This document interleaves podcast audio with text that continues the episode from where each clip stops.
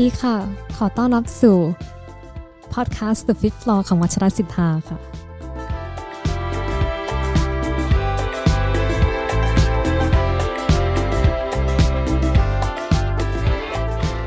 เอ่อวันนี้เราจะมาคุยเรื่อง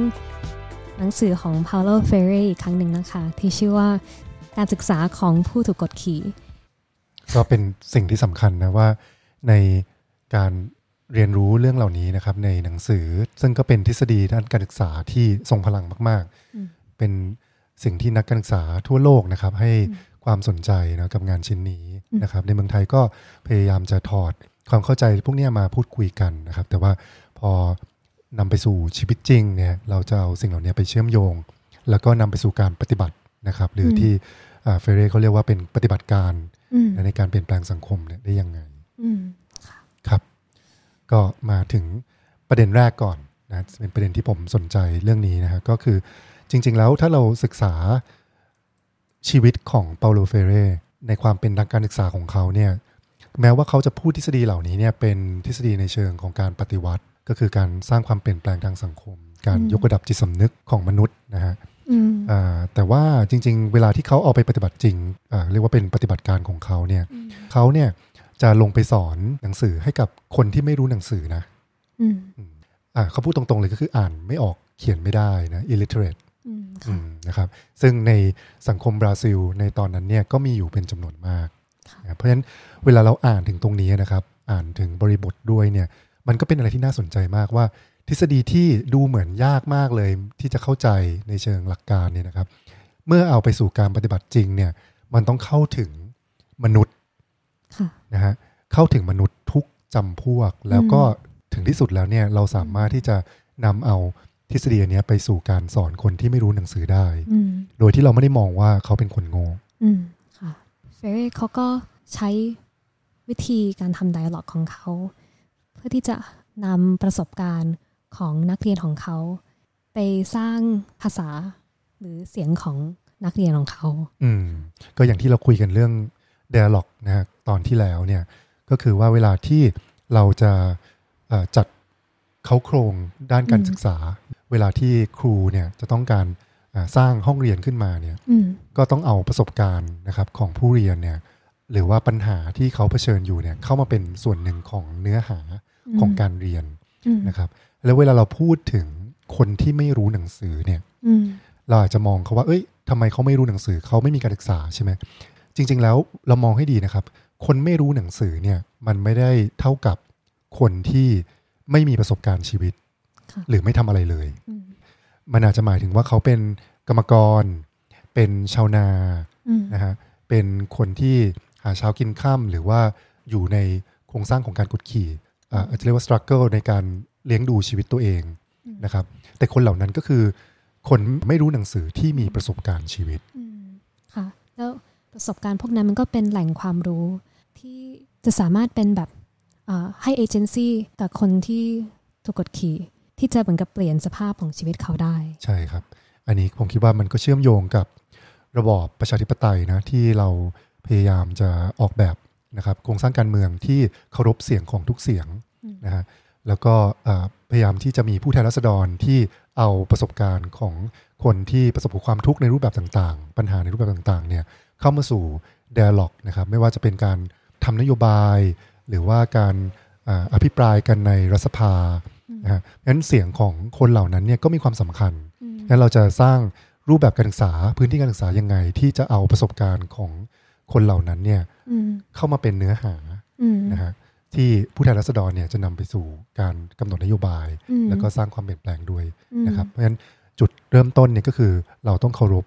ประสบการณ์เหล่านั้นอืม แล้วก็เอามาเป็นเนื้อหาของการพูดคุยสนทนาให้ได้อือฮึค่ะ แล้วก็ให้เขาสามารถเอ่อพูดคุยแล้วก็เหมือนกับเหมือนกับมีอิทธิพล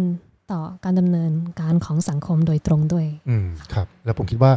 สำหรับคนที่ไม่รู้หนังสือเนี่ยพอเขาได้มีโอกาสได้เรียนเนาะแล้วเขารู้สึกว่าประสบการณ์ของเขาเนี่ยถูกนำมาเป็นเนื้อหาของการเรียนการสอนเนี่ยอืมมันก็อาจจะเป็นแรงผลักดันที่ที่ดิวเคยพูดว่านั่นแหละมันคือการสร้างภาษาค่ะ อย่างน้อยคือมันเป็นจุดเริ่มต้นของอินสปิเรชันแรงบันดาลใจที่อยากจะสร้างภาษา เพราะฉะนั้นเวลาเขาเรียนหนังสือปุ๊บเนี่ยเขาเริ่มอ่านออกเขียนได้สะกด A B C สะกดกอืมขอคอเนี่ยมันก็จะไม่ใช่เป็นแค่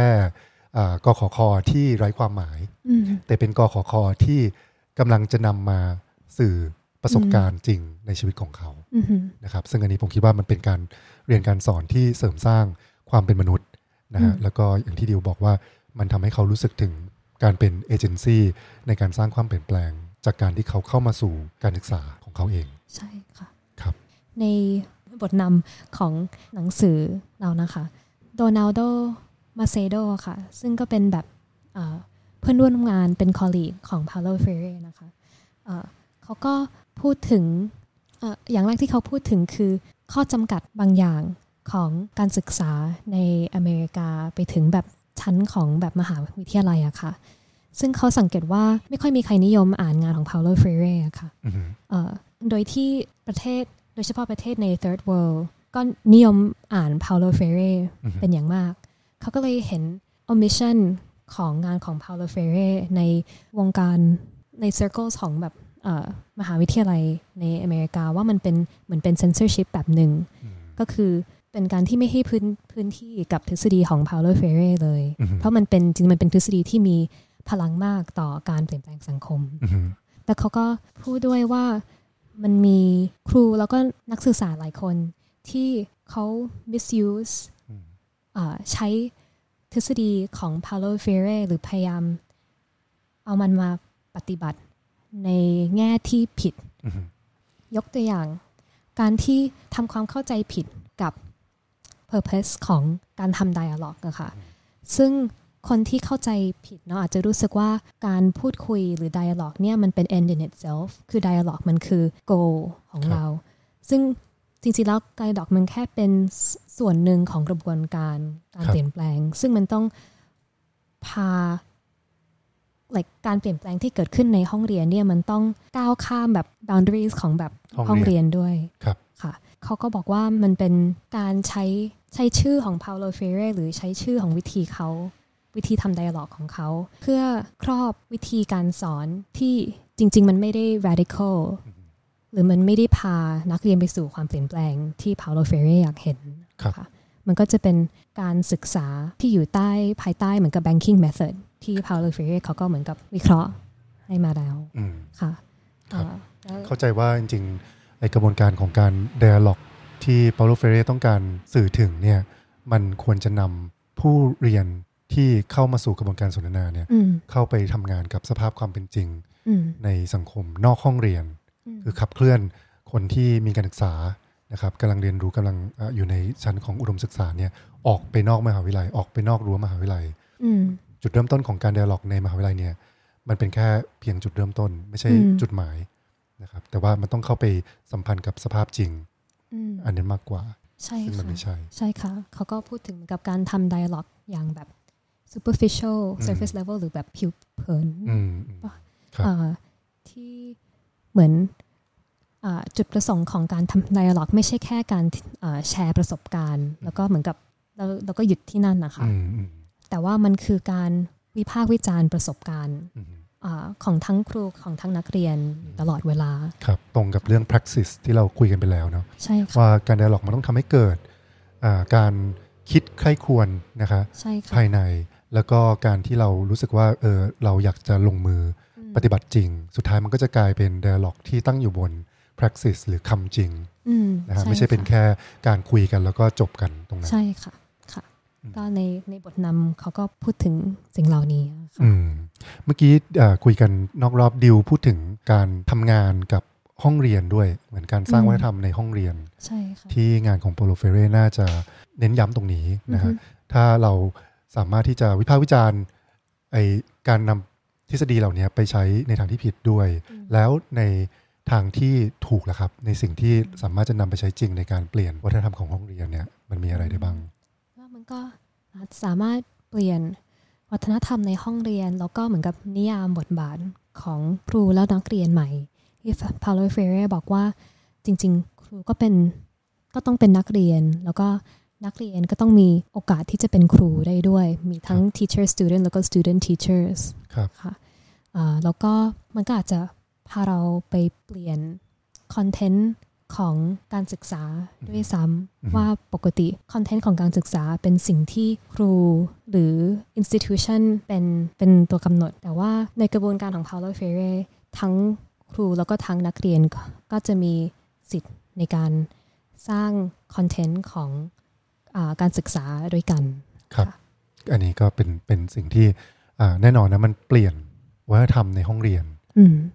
แล้วก็ทำให้เรารู้สึกจริง ๆ ว่า มันเป็นพื้นที่ที่อ่าปลอดภัยสำหรับทุกคนอืมในการจะแชร์ประสบการณ์นะครับในการเป็นเอเจนต์อืมในการให้ความรู้อืมนะฮะแล้วก็อ่าไม่มีสิ่งที่อ่าจะต้องเก็บงำไว้ แล้วก็รู้สึกว่ามันอาจจะไม่เหมาะสมหรือว่าอืมเป็นสิ่งที่โง่หรือที่จะพูดอะไรอย่างเงี้ยอืมนะฮะอ่าทุกคนอยู่ในพื้นที่ของการเรียนในฐานะที่เป็นมนุษย์ที่มีสิทธิอำนาจในตัวเอง แล้วก็สามารถที่จะเป็น พลังในการสร้างความเปลี่ยนแปลงได้ทั้งหมด อืมใช่ค่ะ ซึ่งเราก็จะสามารถสร้างความเปลี่ยนแปลง เปลี่ยนแปลงได้ง่ายขึ้น ถ้าคอนเทนต์ของการศึกษามันตอบสนองกับสิ่งที่นักเรียนอยากเรียนรู้จริง ๆ หรือปัญหาที่อ่านักเรียนต้องเหมือนกับเผชิญอยู่ในชีวิตประจำวันของเขา อืมครับ ก็มีอีกข้อหนึ่งนะครับ ข้อที่สามที่เราลิสต์กันมา อันนี้ผมก็จะสนใจมากก็คือเรื่องของการสร้างความเปลี่ยนแปลงในเชิงวัฒนธรรม นะฮะอืมมันมีหนังสือของเฟเรกเล่มหนึ่งนะครับ ที่เอ่อมีแปลเป็นไทยแล้วก็คือ ครูในฐานะผู้เปลี่ยนแปลงทางวัฒนธรรมอะไรสักอย่างหนึ่งประมาณนี้นะครับ ก็คือมองว่าไอการศึกษาเนี่ยมันมันเป็นการกำลังทำงานกับวัฒนธรรม สร้างวัฒนธรรมใหม่ขึ้นมาค่ะก็อันนี้มันจะมีบทหนึ่งที่เรายังไม่ได้คุยกันเนาะแต่ว่าอาจจะกล่าวถึงสักนิดหนึ่งอืมก็คือบททีสี่ 4 ของหนังสือเล่มนี้บทสุดท้ายนะครับค่ะที่แน่นอนว่า ในบริบทของการเขียนงานชิ้นนี้เนี่ยในบราซิลในอเมริกาใต้โดยรวมเนี่ยก็จะอยู่ภายใต้ของอิทธิพลของการอ่ายึดครองของชาติตะวันตกนะครับฉะนั้นมันจะมีเซนส์ของการถูกลุกรานในทางวัฒนธรรมอยู่นะฮะจริงๆแล้วไอ้ผลกระทบของโครงสร้างของการกดขี่เนี่ยนะครับ ถ้าพูดในเชิงของ colonization หรือการยึดครองอืมการล่าอาณานิคมเนี่ยนะครับอืมมันก็ชัดเจนมากก็คือว่ามันมีคน จากอีกวัฒนธรรมหนึ่งเนี่ยเข้ามาอ่ายึดครองค่ะนะครับ แล้วก็เป็นเผด็จการค่ะนะแล้วก็ครอบงำเอาชนะอืมพยายามจะทำลายด้วยใช่ค่ะนะถ้าเราจินตนาการง่ายๆนะครับ ก็จริงๆ ในทุกวัฒนธรรมเนี่ยก็จะมีคนพื้นเมือง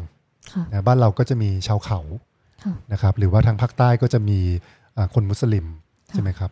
ซึ่งจริง ๆ กระบวนการของการลุกดานทางวัฒนธรรมเนี่ยอืมประเทศไทยก็เก่งเหมือนกันค่ะ ทุกประเทศอะรัฐบาลที่มีอำนาจก็จะไม่ค่อยเซนซิทีฟกับเรื่องความแตกต่างหลากหลายของชาติพันธุ์ใช่นะครับค่ะของประวัติศาสตร์ของผู้คนที่มันมันไม่เป็นเนื้อเดียวกันนะอืมแต่ว่าไอ้คนที่ปกครองนะครับอืมคำว่าปกครองเนี่ยมันกลับกลายเป็นกระบวนการของการกดขี่ลุกดานเขานะครับ ครอบงำเขาในทางวัฒนธรรมอืมก็อย่างในภาคใต้เนี่ยเราก็พยายามจะบอกว่าศาสนาหนึ่งเนี่ยเป็นศาสนาหลัก แล้วก็อาจจะมีเรื่องของชาตินะครับมเรื่องของสถาบันกษัตริย์อะไรอย่างเงี้ยนะครับ ชาติศาสนอืมกษัตริย์แบบเนี้ยแล้วเราก็พยายามจะเอาอัตลักษณ์ความเป็นไทยแบบเนี้ยไปครอบงำอืมคนชาติพันธุ์อื่น ศาสนาอื่นอืมนะครับ ซึ่งเขาก็จะรู้สึกว่าเอออันเนี้ยมันไม่ได้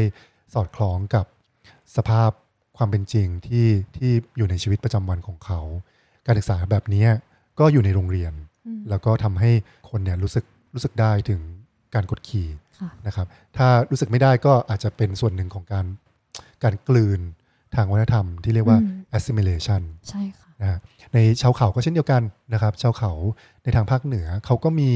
ภาษาของเขาเองอืมมีวัฒนธรรมของเขาเอง มีพิธีกรรมของเขาเองอืมแต่ว่าพอชาวเขาเหล่านั้นเนี่ยเข้ามาสู่โรงเรียนของรัฐเนี่ยอืมก็จะไม่ได้รับการอ่า empower ในอืมประสบการณ์ของเขานะครับแต่ว่าการศึกษานี้ก็คือ จะบอกว่ามันมีความรู้ที่อืมอาจจะเรียกว่าเป็น banking system of education แบบเนี้ยค่ะคือเอาความรู้มายัดใส่อืมให้นะฮะแล้วก็ไอชีวิตที่เขาเป็นจริงๆเนี่ยก็ไม่ได้มาเป็นส่วนหนึ่งของเนื้อหาของการศึกษานะครับ อันนี้ก็ถือว่าเป็นการอ่ารุกดานนะฮะทางวัฒนธรรม อย่างเหมือน assimilation นะคะมันอาจจะถูก present มาเหมือนมันเป็นเครื่องมือของประชาธิปไตยอย่างหนึ่งว่าเหมือนกับมันเป็นการให้โอกาสของคนที่ถูกกดขี่ที่จะเหมือนกับสร้างตัวตนตัวเองขึ้นได้ในสังคมอืมเอ่อที่กำลังแบบยึดครองอยู่ใช่แต่ว่าจริง ๆ แล้ว assimilation ที่เหมือนกับไม่ให้ทางเลือกอื่น ทางเลือกอื่นก็คือการตายหรือเหมือนกับการโดนทำลายอืมมันก็ไม่ใช่เครื่องมือของประชาธิปไตยที่จริงอืมอืมอืมครับ กระบวนการนี้เนาะก็เป็นเป็นจริง ๆ เป็นสิ่งที่เกิดขึ้นโดยที่หลาย ๆ ครั้งเราก็ไม่ได้ตระหนักเนาะว่ามันมันเกิดขึ้นอะอืมแล้วก็จริง ๆ มันเป็นสิ่งที่น่าเศร้าที่ลองคิดดูว่าเราเข้าไปสู่ระบบการศึกษาแบบนี้ฮะแล้วเขาก็อาจจะพรีเซนต์มันว่ามันคือการพัฒนาอืมนะ พัฒนาประชากรอืมมันคือการพัฒนาของประเทศอืมนะครับ แต่จริง ๆ แล้ววัฒกรรมเรื่องของการพัฒนาหรือการทำให้ดีขึ้นแบบนั้นเนี่ยอ่ามันกลับกลายเป็นการทำลายอืมค่ะนะครับ เพราะว่าคนที่เข้ามาสู่ระบบการศึกษาแบบนี้อะเขาไม่ได้รู้สึกถึงตัวตนของเขาที่ได้รับการอายอมรับนะครับ หรือการได้ยินเสียงใช่ค่ะแต่ว่ากลับเป็นกลายเป็นว่าตัวตน ในเชิงวัฒนธรรมเชิงชาติพันธุ์ของเขาเนี่ยกลับถูกทำลายอืมจากกระบวนการการศึกษาแบบนั้นใช่ค่ะนะครับอันนี้ก็คือเรียกว่าเป็น cultural invasion หรือการอืมลุกรานทางวัฒนธรรมค่ะนะครับอาจจะอ่านให้นิดนึงนะครับ อ่านให้ฟังนิดนึงการลุกรานทางวัฒนธรรมอะมีเป้าหมายเหมือนกับกลยุทธ์การแบ่งแยกและการบงการ นั่นคือการเอาชนะ ในกรณีนี้ผู้ลุกรานจะแทรกแซงบริบททางวัฒนธรรมของคนกลุ่มอื่น และเพิกเฉยต่อศักยภาพของคนเหล่านั้น ผู้ลุกรานจะยัดเยียดทัศนะที่ตนมีต่อโลก ให้แก่ผู้ที่ถูกลุกราน และยับยั้งความคิดสร้างสรรค์ของพวกเขาด้วยการปิดช่องทางการแสดงออก การลุกดานจะลุล่วงได้ ผู้ถูกลุกดานจำเป็นต้องเชื่อว่าตนเองมีเนื้อแท้ที่อ่อนด้อย และเมื่อทุกอย่างมีด้านตรงข้าม การที่ผู้ถูกลุกดานตระหนักว่าตนเองอ่อนด้อยกว่าทำให้พวกเขายังต้องรับรู้ถึงความเหนือกว่าของผู้ลุกรานด้วย ฉะนั้นคุณค่าของผู้ลุกรานจึงกลายเป็นคุณค่าของผู้ถูกลุกราน ยิ่งการลุกรานหนักข้อขึ้น และยิ่งผู้ถูกลุกรานแปลกแยกกับตนเอง และจิตวิญญาณของวัฒนธรรมของตนมากเท่าไหร่ พวกเขาก็ยิ่งอยากจะเป็นอย่างผู้ลุกรานมากเท่านั้น อยากเดินแบบเดียวกัน อยากแต่งกายแบบเดียวกัน อยากพูดจาแบบเดียวกัน เช่นเดียวกับตัวตนทางสังคมทุกรูปแบบ ตัวตนทางสังคมของผู้ถูกลุกราน ก่อรูปขึ้นจากความสัมพันธ์ทางสังคม วัฒนธรรมของโครงสร้างทางสังคม และสะท้อนให้เห็นถึงลักษณะสองด้านของวัฒนธรรมที่ถูกลุกรานเอง ลักษณะสองด้านที่ว่านี้อธิบายว่า เหตุใดปัจเจกชนผู้ถูกลุกราน และถูกปกครอง จึงมีประสบการณ์เกี่ยวกับการดำรงอยู่ที่แทบจะยึดติด กับตัวตนอื่นของผู้กดขี่ ตัวตนของผู้ถูกกดขี่จะต้องทำลายความผูกโยงที่ใกล้ชิดกับตัวตนอื่นของผู้กดขี่ และถอยห่างออกมาเพื่อมองให้เห็นผู้กดขี่อย่างที่เป็นจริงยิ่งขึ้น และรับรู้อย่างวิพากษ์วิจารณ์ ว่าตนเองเป็นปฏิปักษ์กับผู้กดขี่ การทำเช่นนี้จะทำให้ผู้ถูกกดขี่ พิจารณาว่าโครงสร้างที่กดขี่พวกเขาอยู่ เป็นสภาพความเป็นจริงที่ลดทอนความเป็นมนุษย์ การเปลี่ยนแปลงการรับรู้โลกในเชิงคุณภาพนี้ จะเป็นจริงได้ด้วยการปฏิบัติจริงเท่านั้น อันนี้ก็อธิบายสิ่งที่เราคุยกันเมื่อกี้เนอะอืมใช่ค่ะอันนี้ผมคิดว่ามันก็มีความน่าสนใจเรื่องตัวตนด้วย ที่เราเคยคุยกันไปก่อนหน้านี้ว่า เวลาที่อยู่ในสภาพสังคมที่กดขี่เนี่ย มันกลายเป็นว่าอุดมคติของมนุษย์ที่สมบูรณ์เนี่ยที่ผู้ถูกกดขี่เนี่ยมองเห็นเนี่ยอืมมันมีแต่ตัวตนของผู้กดขี่เท่านั้นอืมตัวอย่างของคนขาวอืม นะครับ เวลาเขาลุกดานทางวัฒนธรรมเนี่ยอ่าความเก่ง ความอาจจะเป็นเรื่องของมารยาท ความดี การพูดจา การแต่งกายอืมอันเนี้ยก็จะกลายเป็นอุดมคติของผู้ถูกกดขี่ ใช่ค่ะครับซึ่งอันนี้ก็บ่งบอกว่าเขาไม่สามารถจะมองโลกได้อย่างไปพ้นนะจากโลกทัศน์อันนั้นอืมแล้วก็ตัวตนที่แท้จริงของผู้ถูกกดขี่เนี่ยก็ไม่สามารถที่จะมีอยู่ได้อืมใช่ค่ะเพ ราะว่าการครอบงำเช่นนี้เนาะมัน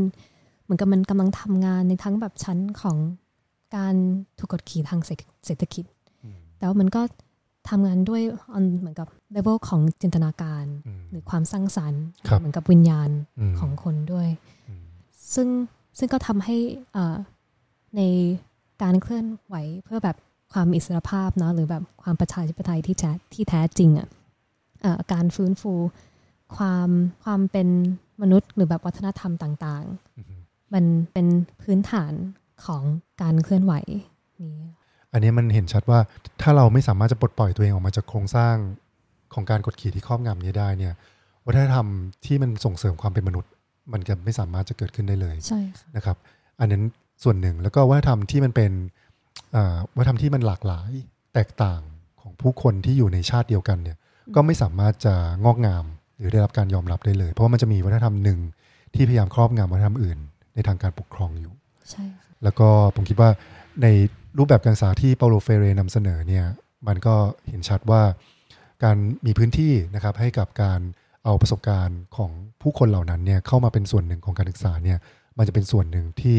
จะขับเคลื่อนในเชิงวัฒนธรรมนะครับทำให้วัฒนธรรมเหล่านั้นเนี่ยงอกงาม หรือหลาย ๆ ครั้งมันอาจจะหมายถึงการเกิดใหม่ด้วยนะของใช่อาค่ะตัวตนใหม่ ๆ นะใช่ฮะค่ะของสังคม ใช่ค่ะ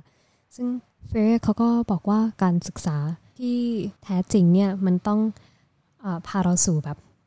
rebirth อ่าการเกิดใหม่อยู่ตลอดเวลาอืมที่เหมือนกับมันไม่มีวันสิ้นสุดอืมดิวลองขยายความคำว่า rebirth นิดนึงครับว่าอ่าในแง่นี้เฟเรก็หมายความว่ายังไง เรื่องของการเกิดใหม่อืมอาจจะอ่าน excerpt สั้นๆเนาะ Conversion to the people requires a profound rebirth. Those who undergo it must take on a new form of existence. They can no longer remain as they were.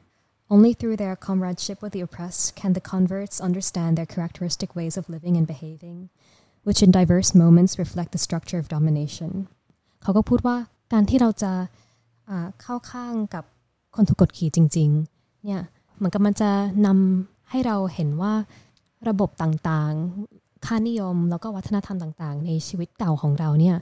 มันมีเสียงของระบบกดขี่แฝงอยู่ในนั้นครับอ่าซึ่งถ้าเราอยากจะก้าวข้ามนั้นได้จริง ๆ เนี่ยเราก็ต้องปลดปล่อยสตรัคเจอร์ต่างๆ พวกนี้จากชีวิตของเรา ซึ่งมันก็จะพาเราไปสู่ rebirth หรือการเกิดใหม่ หรือ transformation บางอย่างอืมค่ะ อันนี้ผมคิดว่าก็เชื่อมโยงกันเลยนะ กับเรื่องการเปลี่ยนแปลงในเชิงวัฒนธรรมบางทีผมก็อยู่ในสังคมไทยเนี่ยอ่า มันมีหลายเรื่องมากที่เรารู้สึกว่ามันไม่ใช่เป็นแค่การเปลี่ยนแปลงอ่าในสถานการณ์ย่อยๆ แต่มันเหมือนเป็นวัฒนธรรมอะวัฒนธรรมที่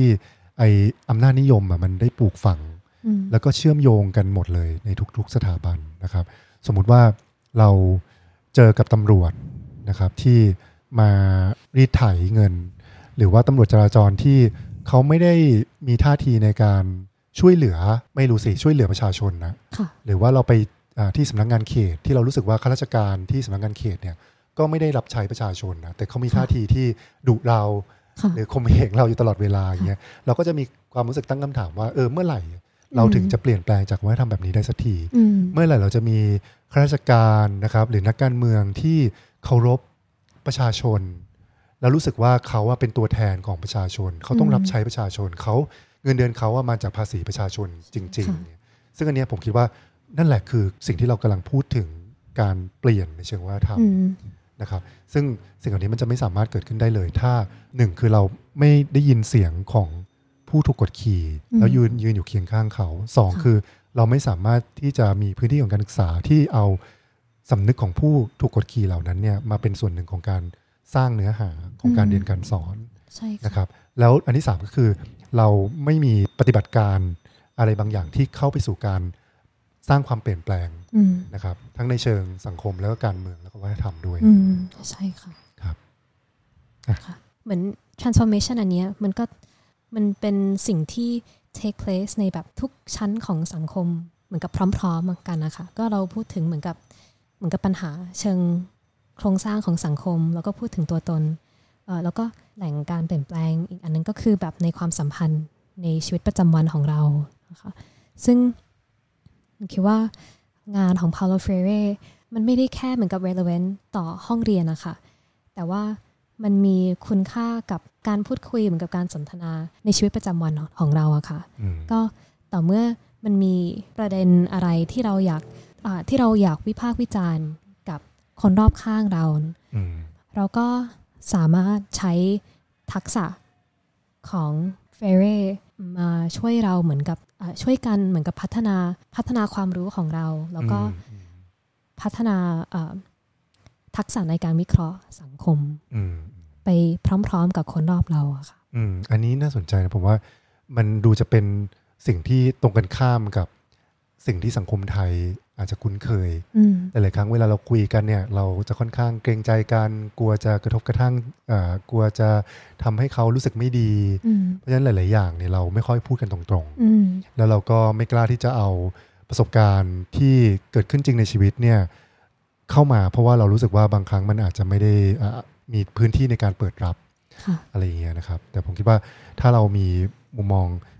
ของการศึกษาแบบ ผู้ถูกกดขี่แบบเนี้ยผมคิดว่ามันจะเพิ่มคุณภาพของการสนทนาค่ะนะฮะแทนที่เราจะซุกสิ่งต่าง ๆ ไว้ใต้พรมใช่นะครับค่ะหรือว่าไม่พูดกันตรงๆเนี่ยมันกลับกลายเป็นว่าตรงกันข้ามนะฮะเราเปิดให้กับสิ่งที่อาจจะไม่ได้ยินนะอ่าความเซนซิทีฟกับประสบการณ์หลายๆอย่างที่มันอาจจะเป็นประสบการณ์ที่แตกต่างจากที่เราคุ้นเคยอืมนะครับใช่แล้วก็มองว่าสิ่งเหล่านั้นเนี่ยเป็นเป็นองค์ประกอบที่สำคัญนะในการทำให้การสนทนาเนี่ยมันมีเนื้อหาสาระที่เข้มข้นค่ะ แล้วก็นำไปสู่อ่าการเปลี่ยนแปลงได้ ใช่ค่ะโดยที่เหมือนกับเราก็ approach คนที่เราอยากคุยด้วยด้วยความ